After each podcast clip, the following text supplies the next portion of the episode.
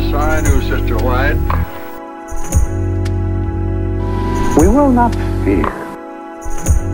The kingdom is alive. The kingdom's on the move when the poor and the meek and the hungry and the lonely. I'll never forget it. Welcome to Adventist Voices, Spectrum's podcast. I'm Alexander Carpenter, and I'm honored to be joined by Pastor Will James. Thank you for talking with all of us today. An honor. So, we're going to be talking about community engagement. Uh, but before we get into the ideas and practices associated with this uh, concept, I wanted to hear about your journey. How did you end up where you are today? Well, I was a pastor for 45 years, and uh, the last 20 years of my ministry really got me going with with community engagement. Um, starting up in in Calgary many years ago now, um, we started a, a soup ministry um, on the on the downtown streets of Calgary uh, to minister and reach out to the to the homeless that were there, and uh, from that uh, all through the rest of my ministry, I've I've just seen the need for community involvement in reaching out to particularly the underprivileged and and the outcast. Um, I pastored for 16 years here at the Paradise Valley Church, and uh, started with community services uh, when the recession started hitting. I knew it was going to hit my community hard because National City, where the church is actually located, is the second lowest per capita income community of, of California. Uh, and so I knew there was going to be a, a big need as this recession came upon us. And we, we started working with the food ministry and uh, put in a walk-in cooler, began collecting food from stores and working with food banks. That first year, we were giving away a thousand pounds of food a week, and thought we were really busy. Um, That's great. Today, today we're giving away twenty thousand pounds of food a week to over seven hundred and fifty families, and so it has grown extremely. But through the food ministry, we discovered the refugees. And that is where my ministry focuses at, uh, currently. I, the, the, the food ministry and the refugee ministry grew so big that it was taking a large part of my time as a pastor. And I, I just felt that I wasn't giving my church its just dues and so I was finally old enough and financially able to retire. Uh, four years ago now, my wife and I retired and are spending full time uh, in our ministry that we have established. We call Friendships for Hope. Yeah. Um, as as I mentioned, we're still giving away twenty thousand pounds of food a week. Um, we have a lot of people that we are touching. Uh, we we run an English language school five days a week. Have about uh, 20 refugee families that are participating in that. We have a thrift store that is a job training site for some of our advanced refugees, um, getting them ready to to launch out into the the workforce. Um, we have helped well over 150 refugee families become employable and uh, on their own able to support themselves over the last 10 years now. So it's, it's a very, great. very rewarding ministry. Let's talk a little bit about that, just so if I can ask a few questions. Refugees are in the news right now with Ukraine, and of course, um, it's a uh, perennial uh, experience for humans to be moving around the globe. Where are your refugees generally coming from? Well, of course, we're we're getting word that the the Ukrainians are on their way. Uh, we do expect to be seeing some of them showing up very soon. Uh, right now, we have quite a number from Afghanistan. Um, we have had them from Iraq and Iran and um, Congo, Chad, Rwanda, uh, many different African communities. We've had them from Bhutan and Nepal and Myanmar. Um, so very much around the world, they they're here. San Diego says there's at least 250,000 refugees here in San Diego, calling San Diego home. So there's plenty of them here for us to work with. Let's talk a little bit about your time as a pastor uh, before you retired and devoted yourself full time to um, all this work. How was it for your congregation to be involved in both helping the underprivileged um, in their community as well as helping refugees? What what sort of um, transformation did you see in the way that your congregation you know, kind of defined itself, thought of itself, thought of its its witness in the world? It's that's an interesting question because uh, when I first came to to Paradise Valley, uh, I described the church as really kind of floundering, trying to find its purpose and meaning, and uh, they they had been an institutional church. The Paradise Valley Hospital uh, was right next door to us for 104 years until it was sold, and uh, it was sold just after I arrived as pastor. And so now they they they were kind of floundering because they were no longer attached to the hospital. Uh, many of the hospital employees were no longer members of the church, uh, and vice versa. Uh, so they they had no purpose, they had no meaning, and I, I began to to just focus upon a, kind of a motto that I live by: is if God shows you a need, it's because He expects you to do something about that need. He's not going to waste His time telling you the need unless He wants you to do something. And so if if you will step out in faith to meet that need, he will provide the resources. And uh, this ministry has really tested that uh, that theory, and it does work. Um, God has provided the resources every step of the way.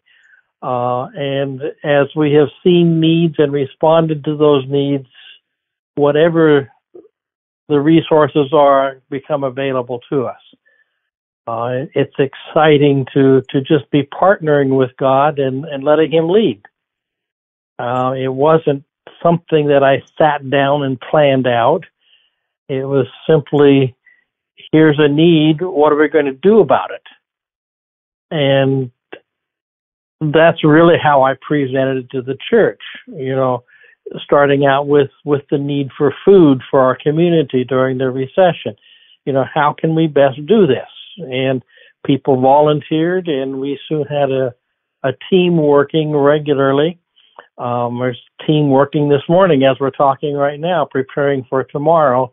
Uh, we got a delivery of food in just a couple hours ago uh, from the food bank, and they're preparing it to give out tomorrow morning at, at 8 o'clock. Uh, so it, it has just grown as we've stepped through the doors and God has provided. You know, that's one of the things that I have uh, appreciated about these type of ministries. It gives folks who are part of a church a sense of what are we actually doing here, and you know, folks who are involved in the kind of work that you're talking about can very clearly identify their role in the church. I'm the person who goes and picks up the food each week. I'm the person who makes sure that we have enough, you know, sort of logistics and, you know, handing it out, all of that. It really, I think, helps people understand what it means to be uh, kind of part of the body of Christ, interconnected, um, part of their community. what do you see actually affecting individual folks, um, your members, as they become more involved in, in this kind of work? Well, I've I have said many many times that this ministry has impacted my church and the members of my church much more than we've impacted the community. Um, having a purpose, knowing that God is using you to touch the lives of somebody else, changes you spiritually. Um, it, it just changes your whole life and your whole focus, your whole purpose, your, your meaning in life all changes as you find that God is working through you. And, uh, that's the most exciting part of it in, from my perspective, uh, is what it has done to the members of my church. And I mean, we have a large team of volunteers never a shortage of volunteers. There's people clamoring to come work with us. We don't by any means say you must be a Seventh day Adventist church member to volunteer. We have Catholics, we have Jewish people, we have uh, atheists, believe it or not, um, many different denominations who come in and volunteer with us on a regular basis. Um, the Catholic priest in town actually said in one of his church meetings that the only church in town that's really doing anything for the community is the Paradise Valley Seventh day Adventist Church. And some of his members came and started volunteering with us because of his statement. That's great. What a great witness. Our focus has never been on on trying to convert people or try to baptize people. Uh, it has been on just loving people and sharing God's love with them. In the the last several years of my ministry, we averaged 30 to 50 baptisms a year without even trying. Uh, we did not hold public evangelistic meetings. We did not coerce people. We did not try anything other than just loving them and inviting them to church, and they came. And uh, the church has changed dramatically. Um, we are now. It was it was a basically a Caucasian church and a Filipino church when I came. Um, today there are over 60 different nationalities worshiping together, and uh, at at one point in our ministry we were translating into seven different languages over FM headsets simultaneously. Um, that's that's incredible. That's really encouraging to hear. It almost sounds like uh, sounds like heaven. It does. It does. We've often said that, and it's it's it's exciting. You you may not be able to speak to everybody that's there, but you can still love them. And uh, love is is a common language that everybody understands. Yes, it is. Absolutely universal. I've got a question about the refugee work. I've done uh, some with a local church as well, and it involved partnering with a local nonprofit that was helping, uh, in this case, refugees from Iraq and Afghanistan. And then it also involved advocacy. We went together and uh, met with um, uh, we went to our local congressperson's office and met with their staff and talked about some needed changes that we wanted our representative to advocate for. And I'm curious, there's kind of the service component component that you're talking about, and then I'm curious, has you or your your members engaged in any sort of local advocacy with the city, with the mayor, or um, with the other elected representatives looking for kind of structural change? Uh, yes, we we're, we're not heavily focused on that area, but we do advocate for our refugees. We do go with them um, and try to help them work through the steps necessary with the various agencies to make sure they're getting what they are supposed to be getting and helping them to to get all the different services that are available to them. Um, we we are very well known by the by the local mayor, by representatives in the area. Um, so yes, we are constantly advocating for them for their needs, and uh, it's exciting to see how God works to to help us meet the needs of the people. Uh, I agree. Um, thank you so much for talking with me today. I just have one final question. It's been so encouraging to hear everything that you're doing. As you're looking at this model and um, and obviously you are devoting your post-retirement life to continuing investing in your community and being a witness for community engagement. What really gives you hope uh, as you're looking at your community, uh, I should say communities, your church community, your uh, civic community, and maybe even thinking more broadly about the future of the Adventist church. What sort of things do you think other churches could take from what you've experienced and, and find hope in? Well, it's it's interesting that you asked that because I'm actually going in another week and a half to uh, to the North American Division um, Community Service Convention, and we'll we'll be talking there about how churches can get involved. You don't have to be a large church. Uh, any size church can do what we're doing. Um, maybe not on the same scale, but uh, you can can touch refugee families in your community one on one. It it's not something that is hard to do. Um, it's simply having your eyes open, and uh, if you see somebody in in the grocery store that doesn't speak English and is struggling, you can can reach out to them and uh, just try to to touch their life in a meaningful way. The greatest need of the refugee is to have a friend, a family. Uh, they they have lost all of their connections. Uh, they are they've left their family behind, um, and they're they're in a strange country with nobody to help them. And as as we just reach out and touch their lives and love them, that's the greatest need of their life. Uh, probably the second need is to learn English, and you, we can do that one on one as well.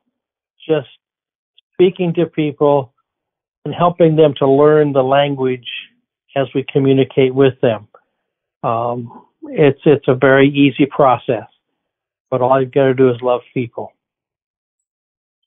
Well, I really appreciate how you connect the big ideas of love and Christianity with a very practical point that we can, you know, take care of people where we see a need and um, and when we do it together as a community, we're, um, really creating something that's uh, uh, eternally lasting. Thank you so much, Pastor Will, for talking with the Spectrum community and for inspiring us to look for ways to to help our fellow humans. Been a privilege, and uh, hope that uh, many people can be inspired and touched to to just can reach out to their community. Um, if they'd like to make contact with me, uh, I'd be happy to, to communicate with them. Uh, Pastor Will at cox.net is my email. Um, so, touch and thanks for talking with us today. Thank you. Thank you very much. Yes, I do, Sister White. We will not fear. The kingdom is alive. The kingdom's on the move when the poor and the meek and the hungry and the lonely I'll never forget.